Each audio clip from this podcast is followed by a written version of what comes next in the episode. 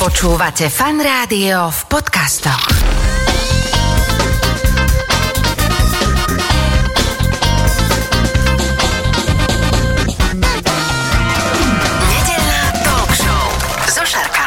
Počúvate fan rádio, nedelnú talk show. V tejto chvíli už oproti mne sedí môj dnešný host, včelár a učiteľ včelárstva, pán Dušan Dedinský. Dobrý deň, dobré ránko. Dobrý deň, prajem. Začneme tým, že čo som sa dozvedel, že vy ste bývali na Medovej ulici. Áno, áno, áno, veľa kedy. A čo bolo skôr, vajce alebo sliepka? Už ste vtedy robil uh, med? Alebo... Jasné, ja som tam býval ako jediný na, na ulici, ako jediný obyvateľ. Tak ste si ju tak nazvali? Alebo...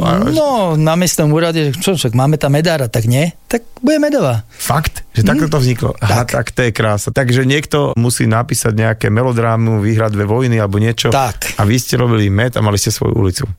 Perfektne. Perfektne. A na dedine, lebo dedinský mal medovú ulicu. A kedy ste s tým začali ako? Toto mi povedzte, lebo Fú. akože vy ste naozaj taká, taká persona, ktorá je spojená s tým včelárstvom. No. Aj v médiách, aj vôbec, kde, kde človek otvorí niečo. Tak je to z rodiny, že už vaši nejakí Jasné, tým otcovia- začal ešte v podstate po prvej svetovej vojne, Aha. už tam má fotky s ruskými vojakmi a tak ďalej, potom otec čeláril, otec sa tomu dosť venoval, lebo on učil na vysokej škole, tak mal trošku viacej voľno, tak robil rôzne patenty, vynálezy, medaile a tak ďalej zo svetových V fórov. rámci medu? Včelárstva, áno, Včelárstva, áno, áno. Aké sa dajú dať patenty? Lebo mi to tak príde, že to je taká nejaká uh, záležitosť, že tak ako to robili, ja neviem, starí suméri, tak sa to má robiť aj dodnes a to asi tak nie že? Á, asi tak nie, ale napríklad najväčšie ozna- vyznamenanie mal na Pimondi, to je taký včelársky Oscar, Mhm. automat na výrobu umelých materských buniek z vosku. OK. No, lebo my chováme nejaké matky, potrebujeme nejaké bunky a potrebujeme nejakú kašičku materskú vyrábať a on vymyslel taký karusel, ktorý toto vyrábal. OK, tak postupne, keď príjeme k tým včelám, aj, aj matkám, aj teda ako to celé, ale ešte Poďme, ak teda môžeme aj na takú úplnú históriu. Ja už som sa rozprával pred pár rokmi s pánom zo Slovenskej akadémie vied, pánom Majtánom, ktorý teda hodnotí ten med a tie Áno. biovlastnosti a, a všetko. Ale e, bolo to viac menej o tom mede. Ale dnes ja by som to chcel teda ťahať k tým včielkam, ale Mhm. predsa len, kam to siaha tá história, že kto už poznal med a kto už ho tak využíval nielen ako sladidlo, ale aj ako nejakú formu liečiva. No, ono sa už aj v starom Egypte bolo veľmi zaujímavé, že med, ako nebolo ani platidlo, že s medom sa nemohlo obchodovať, lebo to bol liek a ten sa mal používať. Aha. E, Takže sú spomienky e, z z tohoto Egyptu, e, v Izraeli takisto sa tieto veci tradujú nejako, ale to liečiteľstvo nájdeme v podstate každý liek sa skladá z troch ingrediencií. Bol to mlieko, med a v podstate nejaké tie bylinky alebo niečo. Ale tieto dve substancie mm-hmm. boli v každom liečive, nazvieme mm-hmm. to tak, ktoré sa vtedy vyrábalo. Kedy došlo k takému tomu skomercionalizovaniu a medu? Lebo predtým boli divé včely, aj dodnes sa teda v niektorých štátoch posielajú mladí chlapci do neprístupných hôr. Vrtníci, áno, to aj tunak funguje ešte aj na Ukrajine, aj v týchto, v Polsku sú napríklad celé kolónie týchto vrtníkov, ktorí vysekajú v tom strome dieru a vyštverajú sa na strom, to je veľmi, veľmi vzácný med, takže to je história, takto to vyvinul a myslím si, že kto to skomercionalizoval, bola Amerika. Krátka, tam nikdy včela medonosná nebola, hej. Aha. Tá sa dovezla z Európy a teraz poďme z toho spraviť biznis a kamiony a nakladať a v podstate oni v Kalifornii opelia e, mandle, potom sa presúvajú ďalej, ďalej, ďalej, až nakoniec prídu nejaké galiaške k hraniciam tak tie včely zošrotujú, lebo sa im neopláci ich vodiť naspäť. Aha. A zase, no to je, to je strašný biznis, ako človek, keď vidí takýto film, tak akože husia koža, že tak to, tak to teda nie. Tak to teda nie. No dobre, ale tak to teda áno. Ako to teda má vy- vyzerať, že tá včela medonosná je proste, e, predstavujem si, ako keby je diviak a domáce prasiatko. Tak, Áno, takže áno. je takáto nejaká divá včela, ktorá stále žije, ktorá si tam niekde aj, Áno, aj robí ten áno. svoj med, ale nenesie ho toľko a je s ňou tak obťažené, lebo tie, ten diviak je diviak, tak aj včela, tá divá e, nie je taká domáca, alebo ako... E, nie, tá včela je stále rovnaká, by som uh-huh. povedal. Ona sa nejmenie. Ona či je 150 miliónov, miliónov rokov, 90. To, to sú také čísla, ktoré tento, tento vek, novovek, keď ho nazývame, je len tak vesmírny prd. To je, mm, to je nič. Ta... Takže ona je stále rovnaká. V rámci hej. vesmírneho prdu, teda keď máme teda tieto medonostné včely, tak aký je teda ten celý cyklus? Teda keď nebudeme sa baviť o mede, ale o, o tom včelárstve, že uh, ja neviem ani akože, ako začať s tým, že sú nejaké ročné obdobie, alebo vôbec, ako by som nazval, že aký je ten včelárov rok? Včelárov rok začína v podstate za pár dní, ako po letnom slnovrate. Vtedy sa včielky zo dňa na deň, v ten deň sa zmenia. Dovtedy myslia na rojenie a také harašenie sexuálne ale v tento deň alebo deň na to sa zmenia na, na predátorov, ktorí sú ochotní sa pozabíjať za kvapku medu. Mm-hmm. Akože vtedy už, už sa zmení, všetko je nastavené na to zberať med, pripravovať sa na zimu. Oni to robia síce aj na jar, ale od tejto chvíle to robia tak intenzívne za každú cenu. Mm-hmm. Lebo tá zima je pre nich veľmi, veľmi krúta. Čiže vedia, že to je doma akože boj o prežitie v, v, v zmysle toho, že oni musia čo najviac nazbierať, aby to prežili. No a ten človek im ten med berie, hej? Akože... No, ono sa dá žiť aj v tej symbióze, pre, práve ja sa snažím a, a propagujem práve také, také prírodné chovanie týchto včiel, to znamená, že nepoužívam žiadny cukor na dokrmevanie, nepoužívam chémiu, nechám ich také nejaké harmonie, akože nevytváraním stresy, to je kočovanie, to, to, je, to je spústa vecí, ktoré veľmi, my sme si skomercionalizovali, že však to je normálne, však to vyždímame, nie? Ale nakoniec, keď si človek tak sadne a robí s tými včelami, tak ide do plaviek, otvorí si úl, robí si v pohode, tie včely ho vnímajú, vnímajú ho, že toto je ten v úvodzovkách dobrý macko, ktorý sa s nimi mazlí, hrajka sa, nezoberie im nikdy všetok med, nevytvára im stresy a potom tieto včely sú naozaj úplne inakšie, akože ja môžem chodiť pred letáčmi, môžem obchať ruky do toho úla a a oni sú v pohode. Mm-hmm. Akože my, my sme na jednej frekvencii naladení a je to v pohode. A toto práve sa snažím aj, aj ľudí naučiť, lebo na internete vidím, že však každý si predstavuje včelára kukle, oblečenie, astronaut. No tak to aj ja si tak predstavujem. A teraz tak to ja... není. No veď to mi aj nesedelo, keď ste povedali, že idete k tým včelám, k gulom uh, v plavkách vlastne. Aké je to vlastne chovať včely, lebo človek vlastne nechová jednu včelu alebo dve včely alebo 15 alebo ja neviem 15 tisíc, chová včelstvo, čo mi teda príde ako nejaký e, organizmus. To je super organizmus, ktorý sa riadi sám sebou. Hej. Tam sa musia vždy dohodnúť e, matka so včelami, že či chceme sa rojiť alebo nie. Matka síce by sa chcela rojiť, ale včely povedia, že ešte nás je málo, ešte nemáme dostatok zásob, tak teraz ešte nie. A potom, keď príde tá súhra, lebo oni aj, aj to rojenie si pripravujú 40 dní dopredu. Mm. Takže oni všetko plánujú dopredu. Už aj teraz za chvíľočku sa začnú začnú rodiť napríklad, presne začíname ten rok, sa začnú rodiť včely, ktoré vydržia až e, do nového roku. Uh-huh. To sú také špeciálne včely, ktoré sa narodia a nič nerobia. To sú, ale to Sedia... som si vždy predstavil, že to je ten trúd. Ne, ne, ne. ne trúd, ako... trúd má svoje poslanie, tých dávajme bokom, tie, tie sú na oplodňovanie, ale včely sú, sú také, že oni teraz sa budú rodiť včielky a každý mesiac si odložia nejakú, nejakú tisícku Várku? včiel, Aha. várku, áno, presne, tak to len sedia. Čiže tie nemusia makať, nemusia nič, nič. Oni sú tam, aby teda potom podržali ten rod. Tak, hej? presne. Lebo teraz povedzme, že máme ich 30 tisíc v Somúli, hej? Uh-huh. ale tých 20 tisíc, ktoré tam sú, všetky musia zomrieť a odísť preč. Uh-huh. Aby mohlo tých 10 tisíc najlepších bojovníkov pracovníkov mohlo ostať na tú zimu a vtedy kúriť a mať chumáč a mať energiu a ani nie v zime ešte, ani to nie je to najhoršie, až príde jar. Až vtedy, keď e, začnú matky plodovať. To je zase zimný slnovrat. Tam, tam ešte prídeme, tak sme teraz ešte len Dobre. v tom lete. Takže teraz deň včelstva, nebudem hovoriť včely, ale deň včelstva, e, kde si som tak e, to zachytil v nejakom dokumentárnom filme, že teda vybehne len zopár, ktoré idú zmapovať deň, e, že kde by tak dnes sme sa mohli napásť, vrátia sa a už nejdu na tú pašu a že potom ide ten zvyšok a oni im odozdajú nejaké keby GPS súradnice. Že presne to... tak, presne tak to je. To sú pátračky, uh-huh. to Mhm. sú špeciálne kasty včiel, ktoré vyhľadávajú len potravu. V rámci tohto superorganizmu, čiže sú pátračky. hej? Áno, áno, sú patračky, sú ubytovateľky, sú hrobárky, normálne všetky tieto povolania, kuličky, oni, každá včela sa špecializuje na tú funkciu, ktorú má najlepšie. Mhm. Mm-hmm. Inú nerobí. Len keď to bude potrebovať včelstvo. Takže tieto pátračky sa snažia nájsť tú potravu. Oni nájdu kvietky, vojdu do úle, začnú tancovať také osmičkové tance, také mašličky. Dokonca e, jeden pán za to dostal Nobelovú cenu, že to pekne prečítal, ako to funguje. A hoci je v úli celkom tma, tak tá včela tam tancuje, kde rozpráva, akým smerom majú ísť. To je uhol, ktorý zviera slnko, úl a nektár. OK. Takže už vie, ako je natočená tá osmička. Potom, aká je veľká tá osmička, to je vzdialenosť. To, to musia oni vedieť, lebo keď, čo ja viem, ide napríklad na peľ, tak ona si musí zobrať palivo. Tak nejaký med musí natankovať nádrž toľko, aby tam doletela a doletela aj naspäť. To oni vedia dobre matematiku. Mm-hmm. Potom ešte tak hýbe zadočkom tak zo strany na stranu, kde rozpráva, uh, ako je sladký ten nektár, alebo koľko je tam toho kvetenstva. Čím, čím je ho viacej, tak tým viacej sa chveje. A ešte prípadne dá ešte aj ovoňať trošku z toho nektáru, čo našla. Ako presne vôbec vedia trafiť včely na takéto konkrétne miesto? 2 km na 10 cm presne trafia.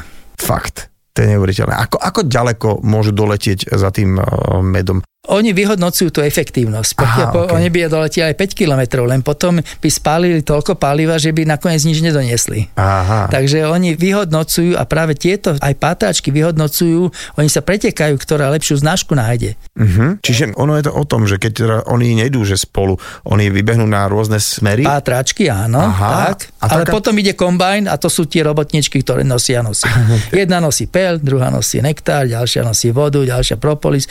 Každá svoju úlohu do konca života. Toto mi ešte vysvetlíte, lebo akože ja ako úplný blbec, ja by som myslel, že to všetko sa vyrába až v úli, čiže oni to už donesú v nejakom, No, že... Tak, Tak, ne- tak, nejako. Tak, tak, A teraz vyletia. No a toto bola taká tá vecička, čo ma pri tom pánovi Majtanovi zarazila, ktorý mi povedal, že mestské medy sú paradoxne veľmi kvalitné kvôli tomu, že sa tu nepoužíva v meste nejaký pesticid, herbicid, až tak, alebo vôbec. A keď tá pátračka napríklad vybehne a je tam, dajme tomu, nejaké veľké repkové pole alebo čokoľvek, tak smola. Áno, je, je to tak. Zjednodušil som to áno, možno. veľmi, áno, zjednodušil.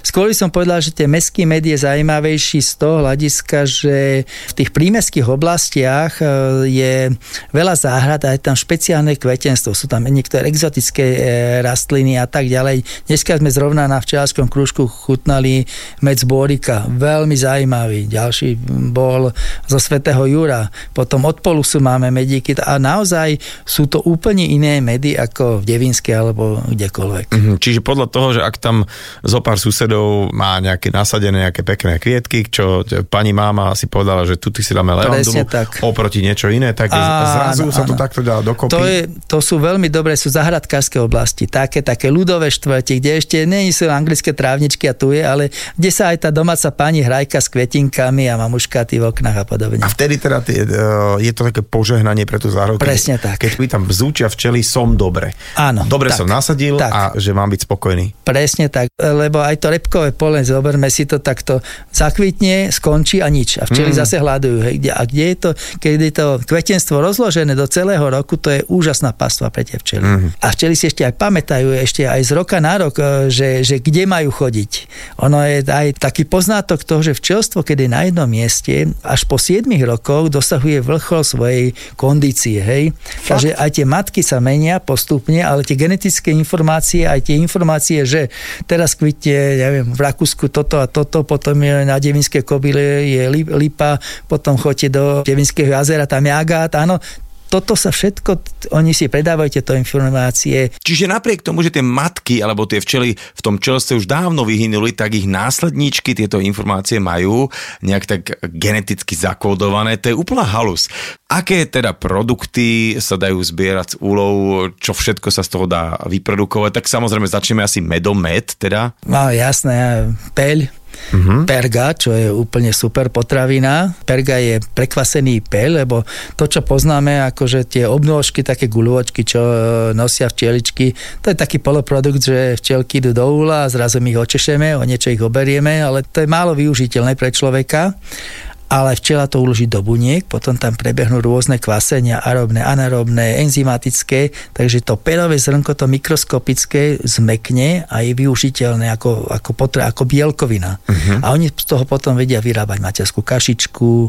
Takže med, peľ. Včely papajú chlieb s medom, hej? Uh-huh. To je včelí chlieb, to je tá perga a med. Aha. A my takisto ľudia. Bielkoviny, sacharidy.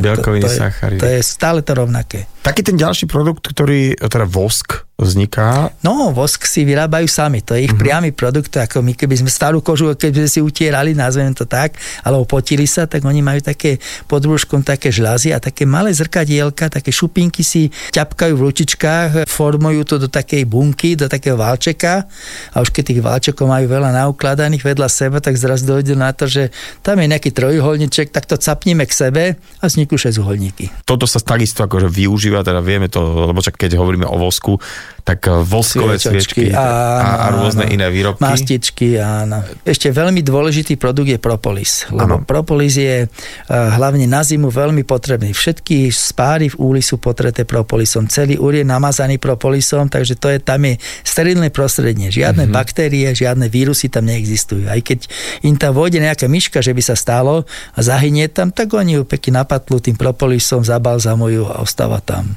Nič, Oh. žiadny smrad, nič, žiadny rozklad. Propolis. Propolis.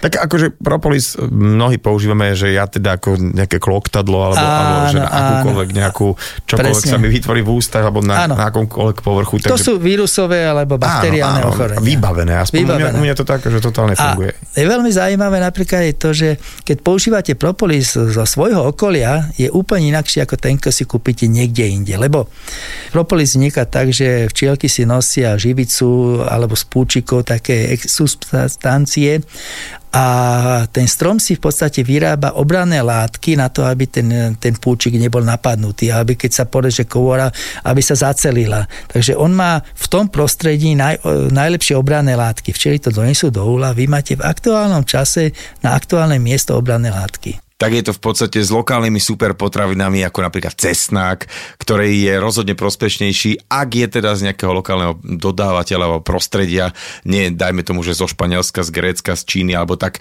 tak to Podobne ako ste teraz vysvetlili, funguje aj s propolisom. Rozprávali sme sa o tom, že rok včelstva začína v období letného salnovratu a poďme na jeseň. Čo sa deje vtedy? Tá jeseň je príprava na zimu, jeseň. však celý rok nosíme med, aby sme mali na zimu, hej, a tie včelky potrebujú tých 12-15 kg medu na zimu. Oni ho donesú 30, 50, niektoré aj 100 kg medu, hej, mm-hmm. ale keby sme to nechali akože na prírodu, nekonečne veľký úl, áno, tak oni by ho plnili, plnili, bolo by tam nekonečne veľa medu, hej, no ale tak, tak to není. Tak chodí tam ten dobrý ujo, čo ho trošku a zoberie. A, a, a takže, takže majú ho tak akurát. Akurát, akurát, Akurát. akurát. Zase je dobré, aby ho mali presne tak akurát, lebo keby zimovali na tom mede, keď ho majú veľa, tak to nie je dobré. Vždycky vysvetľujem tým mojim žiakom, že ako, to funguje, že predstav si toho bezdomovca, ktorý sa musí zabaliť do toho papiera, do kartónu, tak oni potrebujú také, k- v každej bunke ostáva košielke po vyliahnutej, po vyliahnutie včielky, hej. A čím viac je tam košielok, čím starší rámik to je, tak tým je teplejší. Uh-huh. Takže na tom novom diele, alebo na tom krásnom žltom vosku, to je pre nich studené. Aj med je studený pre nich. Oni potrebujú vojsť do tej bunky a to, to je tam, izolátor. tam je proste nejaký prešiváčik, uh, Tak, jeden, tak, druhý, tretí a majú áno, viacej vrstiev. Áno, a, A- to je izolácia. To je izolácia. A to je to, že teda naozaj oni e, v zime sa hýbu a že niekto tam ako zahrievajú to, alebo nejakým... Ono je to tak, že na podstate je okolo 5 stupňov, môže byť aj minus 5 stupňov, to je jedno. E, V strede je 20 stupňov, takže tie včely, ktoré sú v strede, nájdia sa medu, plné energie, idú, na okraj toho chumáča a tie včely naozaj sa už nedokážu pri tej 0 stupňov pohnúť ani, tak oni vtláčajú predným párom noh a hlavou pomaličky, pomaličky do stredu toho chumáča, do toho tepla Aby sa zohriali? a áno, oni sa zohrejú, nájdia sa medu a znova idú vymeniť vy- tieto.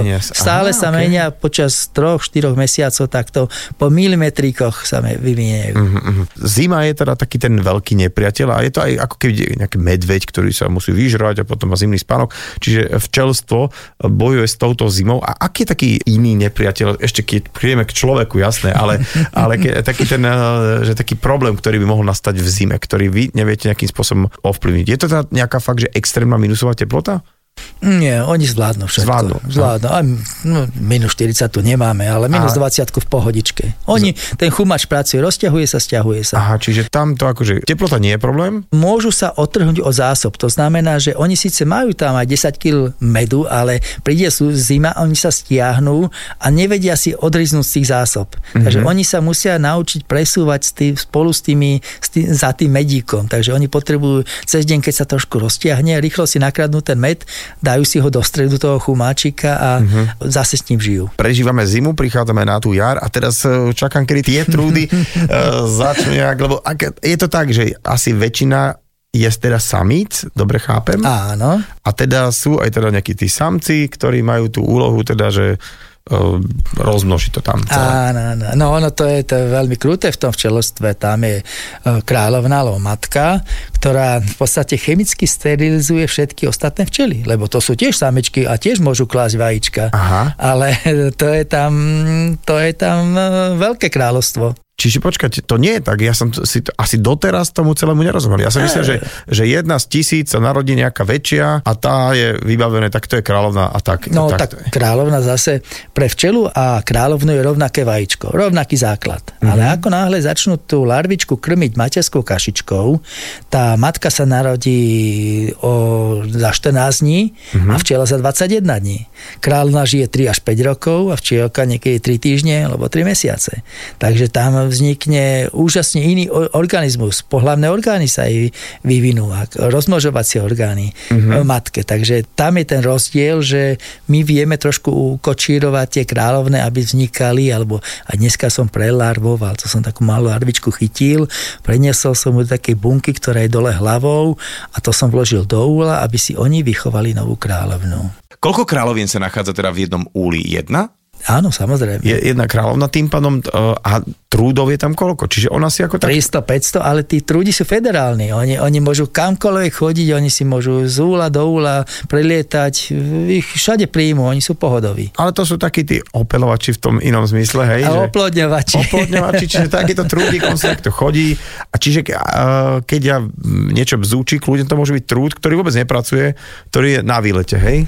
Áno, tak tí trúdi majú svoje poslanie a každá tá rodina v podstate, aj tá matka sa snaží svojimi spermiami alebo svojim plemenom prekryť ostatné. Hej? Takže mm-hmm. tých trúdov čím viacej produkuje, tak tým viac sa šíri do sveta. A okej. Takže to je tam dôležitá harmónia, aby tam boli aj trúdi, aj samičky, aj samci a tak. Takže na jar títo trúdi urobia, čo majú. No, tak oni to, to možno promile tých trúdov urobia, čo majú.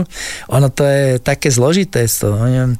Predstavme si, že na svete sú určité také prúdy alebo miesta, o ktorých my ako ľudia ani nevieme, ale včeli vedia. A povedzme, že donesieme si z Ruska trúdov, z Ameriky si donesieme, donesieme kráľovné, teoreticky, tu ich vypustíme na Slovensku, tí trúdi vedia, kam majú ísť, aj tá matka vie, kam má ísť. To sú také zhromaždištia trúdov a nazvime to korzo, kde tí trúdi vedia, že tam je také teplé prúdenie, tam je také dobré miesto, taká čistinka, na tou čistinkou trúdi prídu a obletia to. Je to nejaká matka? ňuchajú, ňuchajú, oni majú dokonca vyvinuté väčšie oči, aby tú najlepšiu tú matku našli, hej, na to majú oči. Tak e, idú, no a tomto zhromaždistvu nie ďalšie, iné a ďalšie, na ďalšie, oni lietajú 5, 10, 15 kilometrov ďaleko a tá matka zase tiež vie, ona tam príde a teraz malujú, ona má tak 10 dní dospieva a potom na 11. 12. deň ide na to miestečko, no a tí trúdi nabiehajú a zase selekcia. Len najsilnejší, najrychlejší samci majú šancu ju dobehnúť a spáriť sa s ňou. A ona sa behom toho jedného snubného letu spári s viacerými trúdmi. 10-15 e, trúdov sa s nimi spári a potom sa ona vracia s kompletne naplnenou spermatekou spermie na celý život. že uh, snubný let, to je veľmi pekné. No. Pretože je na takýto žúrik, ako takého sa trošku vyhodí z kopitka, vráti sa a, a tým pádom ona už má vybavené a ona už môže klásť. Tak, tak, tak. Každé jedno vajíčko, čo znesie, oplodní jedno, jednou spermiou. Mhm. Čiže takto, že plodí tie včeličky, Áno. ale už teda, uh, ako vznikne teda ďalšia matka? Ako vznikne ďalšie včelstvo? Že uh, keď ste povedali, že ona prirodzene teda každú nejak chemicky ošetrí, aby teda tam nemala konkurenciu? Áno, áno. No v podstate včelství, včelstvo alebo včely sa rozmnožujú dvoma spôsobmi. Jeden je taký, keď zachraňujú náš svet, to znamená, že kolonizujú, idú do ďalšie, zakladajú nové rodinky a druhý je ten, keď sa vychová včelička, na, narodí sa za 21 dní a tak ďalej. No a toto rojenie, to je v podstate šírenie. Tak ako žena môže mať raz do roka dieťa, tak takisto to včelstvo raz do roka porodí roj, nazvieme to tak. Uh-huh. Tak stará kráľovná v podstate vychová si dceru, e, oni sa už na to pripravujú, presne sa dohadujú, najprv musia byť trúdi vychovaní, lebo tí dospievajú dlhšie, aby boli ruiny, aby mali plné spermy a tak ďalej. To je všetko taký zložitý mechanizmus. A potom táto starokráľovna, keď sa mladá narodí, ona sa poistí, na tam hodí aj 10 mladých, e, nech sa narodí a nech sa trošku pocvičia, vyhrá iba jediná uh-huh. a tá stará odlieta potom s tým rojom preč. V podstate ona dá zase feromón, pustí taký feromón z toho 30 tisícového včelstva, 10 tisíc behom lusknutie prstov opustí ten úl, sadnú si na nejaký chumáčik, hej, na to je ten to, čo, roj, to, čo tam vidíme, vidíme že áno, tuto na lampe roj alebo máme, niekde. Tak, Čiže to je taká ich prestupná stanica, pokiaľ si nenájdú nejakú inú bútlavinku, ktorá by mohla byť ich novým domovom. Začali sme sa rozprávať o tom, ako vzniká nový úl, teda že stará kráľovná sa zoberie jednoducho preč, s ňou si vezme aj niekoľko tisícok včiel, že čo sú to za včely, ktoré si ona berie? Zase sú to tie špeciálne včely, ktoré nič nerobili. Preto, Á, preto včelár, keď, e, čo ti včely uleteli, keď je smutný, lebo s tým rojom nie, že odchádza 10 kg medu viacej, hej, lebo tie včely 4 alebo 30 dní nič nerobili, hej, len oddychovali a čakali na deň rojenia. Hej? Mm-hmm. A teraz matka je oplodnená, to je základ všetkého, že môže na druhý deň klásť vajíčka. Všetky včely sú oddychnuté, nič nerobili doteraz, hej, 30 dní. A ak mu to niekde uletí, tak to je galiba, lebo vlastne, á, jasné. Ale keď chytím taký roj, tak to je zase iná pecka. To stáva medzi stienky, to, to buduje, to ide trikrát rýchlejšie ako bežné včelstvo. Čiže odídený roj je vlastne ako keby ten včelár si sleduje, aby mu neušiel ďaleko, čiže on iba vie, že odchádza mi to tu a, a... dobre, ale ako zachytím? V podstate zoberiem krabicu od veľkých topánok a ten roj tam nasypem. Keď tam padne tá matka, tak im sa to páči. No tak je to nejaký priestor, je to duté, neprší nám tam. Dobre, ostaňme tu.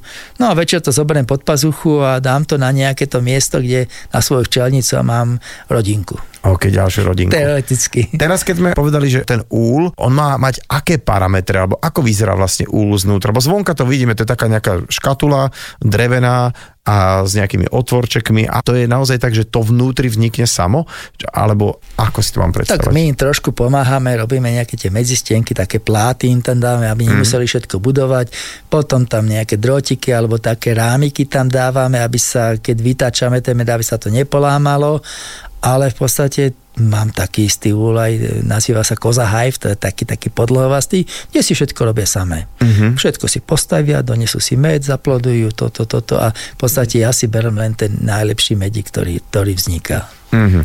Ako teda, uh, keď niekto začne a teda už má teda ten uh, svoj úl, má svoj roj, ktorý áno, tam... Áno, úlový roj, áno. A, úlový roj. A teraz to uh, začne a že čo, chodím sa len tak pozerať, ako prikromujem, ako nejaké akvarijné rybičky, alebo aká je práca okolo tých včiel? Dobre, chytil som roj teoreticky, uh, alebo dostal som od niekoho, tak najprv by som si mal vymyslieť, že aký úl chcem, tak to je B12, ja neviem, to sú také špeciálne názvy rôzne, ale mám 10 rámkov plastový úl, dám tam nejaké tie drevené rámy, rámečky, kde môžem dať medzistienky a nasypem tam tie včielky. Oni už všetko vedia, čo majú robiť. Matka začne klásť, oni začajú stavať tie bunky, prinášajú med, e, nosia propolis, najprv musia celý ten úl vymalovať propolisom, uh-huh. to je úžasne veľa práce, to máte hneď 2 kg medu preč, lebo v tom včelstve, keď si zoberieme 30 tisíc včiel, alebo to je jedno ako číslo, 5 tisíc nosí nektár, 3 tisíc e, nosí peľ, 2 tisícky nosia vodu, tieto sú staviteľky, tak to je tam presne rozdelené. Hej? Akože tieto úlohy, čo to včelstvo potrebuje. Nikto ešte neprečítal, že kto to tam riadi, či je to šéfova nejaká, alebo čo. Oni sa vedia ten superorganizmus dohodnúť. Tie bunky v tom vedia, čo majú. Včelári im niekedy pomáhajú, že dajú im nejaký silúbček, aby postavili tie bezistenky. Takže to je energia. Zrazu nemusí 5000 lietať, stačí len 3000 a 2000 sa preorganizuje na stavanie Takže uh-huh. Čiže my, ide to trošku rýchlejšie. Ide to trošku rýchlejšie, vieme im pomôcť.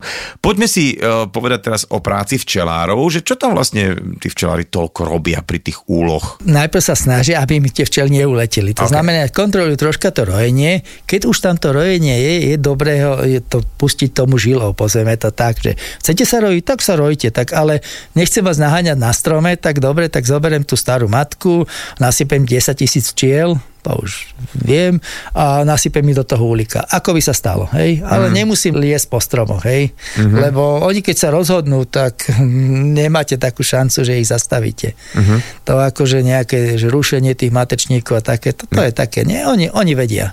Takže človek musí spraviť to čo, to, čo tá príroda si žiada. Takže mám ten úl nejaký, je osadený a dá sa povedať, že keď je to ten májový roj, čo je hodný kopy sena, hej, mm-hmm. tak ten už naozaj viem, že v júni si môžem nejaký medik uchmatnúť, hej. 2-3 kg, možno 5 kg, hej. Kdežto keď si kúpim ako prezimovanú rodinku, poviem tak, že taká, čo prežila, čo minulý rok už žila, tak to už máš 20 kg medu, hej, už, už prvé točenie, e, moji žiaci už majú za sebou, už teraz idú vytačať lipový med, takže oni si na tých 30-40 kg prídu od tej rodinky. Teraz ste povedali, že moji žiaci. Vy ste veľký propagátor, ale hlavne učiteľ včelárstva. Kto je vlastne žiakom, že e, ja neviem, či to je nejako vekovo obmedzené, alebo ako dlho trvá vôbec, ja neviem, nejaká škola alebo nejaký kurz a čo potom, keď teda sa to naučím, že e, kde, kde to môžem prevádzať? Veľa otázok, tak poďme postupne. Zloženie je naozaj od dôchodcov po študentov. Ženy je 50% zastúpenie, čo akože je to tam cítiť, že oni, tie ženy v zrelom veku potrebujú nahradiť to materstvo a vychovávať, o niečo sa starať, do niečoho rýpať a niečo kr- prikrmovať a starať sa. Takže to sú úžasní ľudia, s ktorými sa stretávam a veľmi ich obohacujem, ja to cítim, aj mňa to náplňa, že, že oni dostanú úplne iný rozmer. Oni niekedy povedia, že počúvaj, ja som celý život sedel na číslami a tu sa mi takéto niečo deje pred očami, mi to rastie, nosí mi to, je to chutné, je to, je to mňamkové. Jak ma to upokojuje, lebo e, ja im trošku dávam aj ten druhý rozmer, ak som začínal, že kľud, do ísť. Prvé, čo prídete, zahoďte kuklu Hej, to si nechajte na doma a naučte sa robiť so včelami bez rukavíc, len tak, aby ste ich vnímali, aby ste cítili, lebo ja vás učím, ako rozumieť tým včelám, tak ako na cvičisku s obsami, hej, ten pesta vie, hej, len, len musí komunikovať s tým človekom, áno. Mm-hmm. Tak takisto ja týchto ľudí teraz učím komunikovať s tými včelami. No pozri sa, že vidíš, dávajú ti matačníky, stávajú ti trubčinu, za chvíľku sa ti budú rojiť, máš všetko plné, a, alebo tieto na teba za chvíľočku budú útočiť, lebo si tam zabil robil nejaké, pritlačil si ich nechtiac. Hej. Takže e, my takto sa, sa naučíme komunikovať s tými včelami mm-hmm. a mhm. potom zrazu tí ľudia, že wow, že tá rána kávička pri tých včielkách sadnúť si a pozerať sa, jak lietajú, to je balzam na dušu. Veľa ľudí sa bojí včiel, lebo že by mohli schytať žihadlo, ale prečo by tá včela to vôbec robila, keďže keď niekoho uštipne, tak zomrie. A poďme si povedať, kedy by nás vlastne tie včely mohli uštipnúť? Keď začneme útočiť na ten úl, začneme búchať, trieskať, zabíjať ich, oni to cítia a hneď útočia. Mm. Ako my sa musíme naučiť pokojne, kľudne a hlavne tá, tá harmonia, tá frekvencia, oni, oni majú apiterapia. To je zase ďalší, ďalší, ďalší, ďalší blok z tohoto celého, že ako uzdravujú a akože vibráciami aj tí autisti, ak si spomínali toho hypoterapiu, akože aj do toho apidomčeku tie deti sú tam inakšie, oni ináč komunikujú s tými včelami. Uh-huh. Je, to oni si sadnú a zrazu e, v tom malom domčeku, akože kde, ja neviem, poviem 100 tisíc čiel, ako a teraz počujú všetky šramotia, všetky pracujú a tak ďalej a tie, tie autistické deti, tam oni majú inú frekvenciu, si s tým rozumejú nejako. Uh-huh. Takže veľakrát e, to tak ukludní človeka, uvoľní uvoľní svalstvo. Medový motus mi to ťaháte po podnos, ale keď niekto chcel by teda chovať včely a byť včelárom, čo na to potrebuje? Alebo čo je takéto, že bez čoho to nejde? Čas. Čas. Čas. Pohodu. Ako bez toho to nejde. Všetko ostatné sú, sú prkotinky, akože ani priestor. Majú um, včielky na dvojarovom pozemku, majú ich na balkóne. Akože tie včely nepotrebujú tú našu záhradu, oni aj tak idú hore. Potrebujú malý kútik niekde v kútku záhrade, dve rodinky a to tak oživí tú celú rodinu v podstate aj stmeluje, lebo veľakrát aj tie včely stmelujú rodiny, až, až neskutočne. Nejaké také zázačné veci sa veľakrát dejú.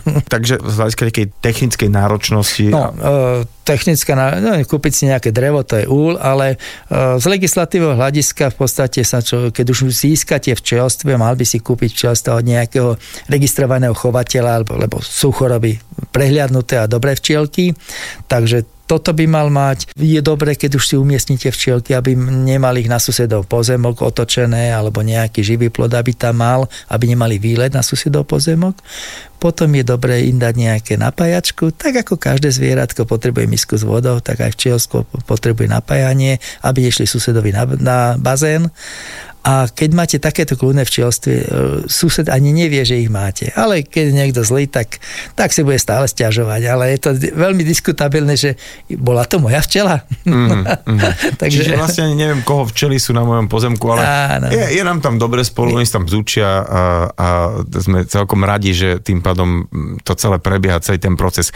Ale už sa blížime k medu, ale ešte mi teraz povedzte, že prečo teda sa hovorí, alebo čo, je, čo sa deje, že vôbec opelovačov a aj včiel je akoby stále menej. No tak podľa štatistiky za posledných 30 rokov sme zahubili 70% lietajúceho hmyzu tu v Európe. Mm. To každé auto, ktoré strieka e, pole, tak zahubí včely samotárky, koníky, motýliky, čmeliakov, osičky, včely, všetko.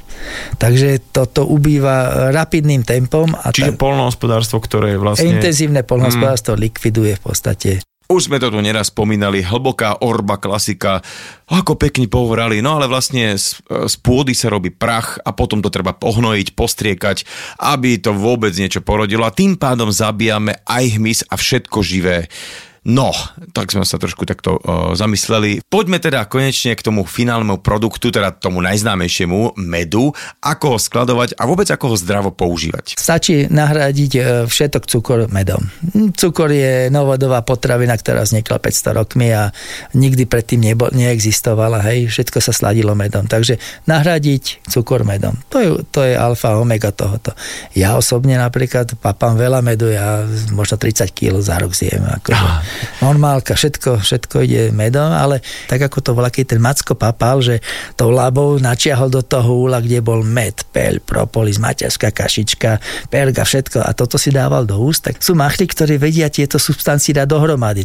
A toto, keď sa rozmieša taká lyžička po vlažnej vode, môžeme ovčelne na voda, to sme nehovorili, pár kvapiek citrónu, vypiť to je ako balzam na dušu a naozaj ten človek zrazu sa zmení jeho tráviaci systém, že wow, že jak sa dobre cítim. Mm-hmm. Takže treba sa vrátiť naspäť do tej, ako to, ako to te, tie včely robili, ako sme jedli med pred 200-500 e, rokmi a nie takto, že my si vytočíme čistý med, potom jeme peľ, potom jeme kašičku, všetko si rozdelíme, a, mm-hmm. ale vrátiť sa naspäť že tej prírode. Keby to jesť spolu, asi to má nejaký význam. Má to nejaký význam. Nejaký význam. Tak. A potom tiež ďalej, že asi zbytočne si dávať e, med do horúceho čaju, alebo medovníčky a všetky tieto pečiva, lebo tam sa to celé znehodnotí. Jasné, jasné, ale zase ten sedlácky rozum treba použiť. No, kedy med, na čo ho zohrievať, hej.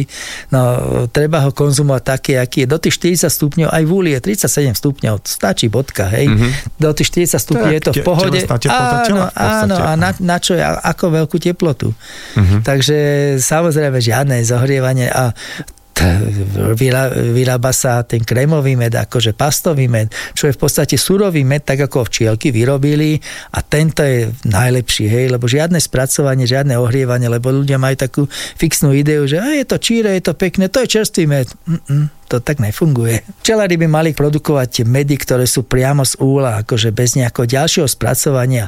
Keď je tam napísané surový med, tak to je to práve orechové. A keď toto nemáme k dispozícii, tak aký med je najlepší? Potom je najlepší ten kvetový, lebo tam to kvetenstvo od jary až po jesene, presne v toho, z tej oblasti, kde žijeme a potom sú zase fajšmekri, áno, ja chcem magatíkový, lebo keď si niekto berie nejaký medik, tak z každého si chce ochutnať.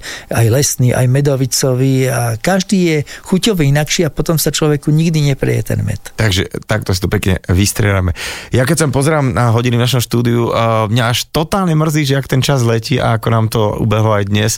Takže ja vám želám krásnu sezónu, aby teda bolo veľa kvetov, No. aby teda bolo naozaj tak akurát slniečka, aj toho dažďa, aby teda tie včielky boli zdravé a aby čím viac ľudí sa zaujímalo o takéto tradičné včelárstvo a vážili si opelovačov a teda pochopili, že aké je to veľmi dôležité pre nás všetkých. Presne tak, presne tak. Ešte by som povedal, že tento rok je napríklad veľmi špeciálny. 15 rokov nebolo taká úroda medu, takže to je veľmi pozitívne. A k tým opelovačom a ja sa snažím propagovať, že nemôže byť každý včelár, ale e, sú včely samotárky, e, ktoré sa dajú pestovať, alebo dajme im šancu spraviť si tie hmyzie hotelíky, alebo ubytovne, alebo nejaké dieročky. Každý na zahrade mať, lebo aj tieto nám spravia tú prírodu krásnu. Hej. Včela je medonosná, ale máme ďalších 400 druhov, ktorí tu žijú okolo nás a my im ubližujeme, e, omietneme omietku, tam sú murárky, niečo pokopeme, niečo spálime, že spraviť si taký mikroúlik, lebo tie včely samotárky nemajú žihadla, neublížia vám. Takisto pokojne sa môžete na ne dívať. Sú to prekrásne tvory, hej, takže by som dával ľuďom, takže skúsme si spraviť ten domček niekde na záhrade, ten hotelik nejaký maličký, pozerať sa na tie včielky, nebáť sa ich a trošku sa spojiť s prírodou. Úplne krásne ste to uzavreli, takže ja to uzavriem s tým, že môjim dnešným hostom bol veľký propagátor včelárstva a samozrejme aj učiteľ včelárstva, pán Dušan Dedinský. Ďakujem, dovidenia. Nedeľná talk show so Šarkanom. Talk show so Šarkanom v premiére každú nedeľu od 10. do 12. vo Fan Rádiu.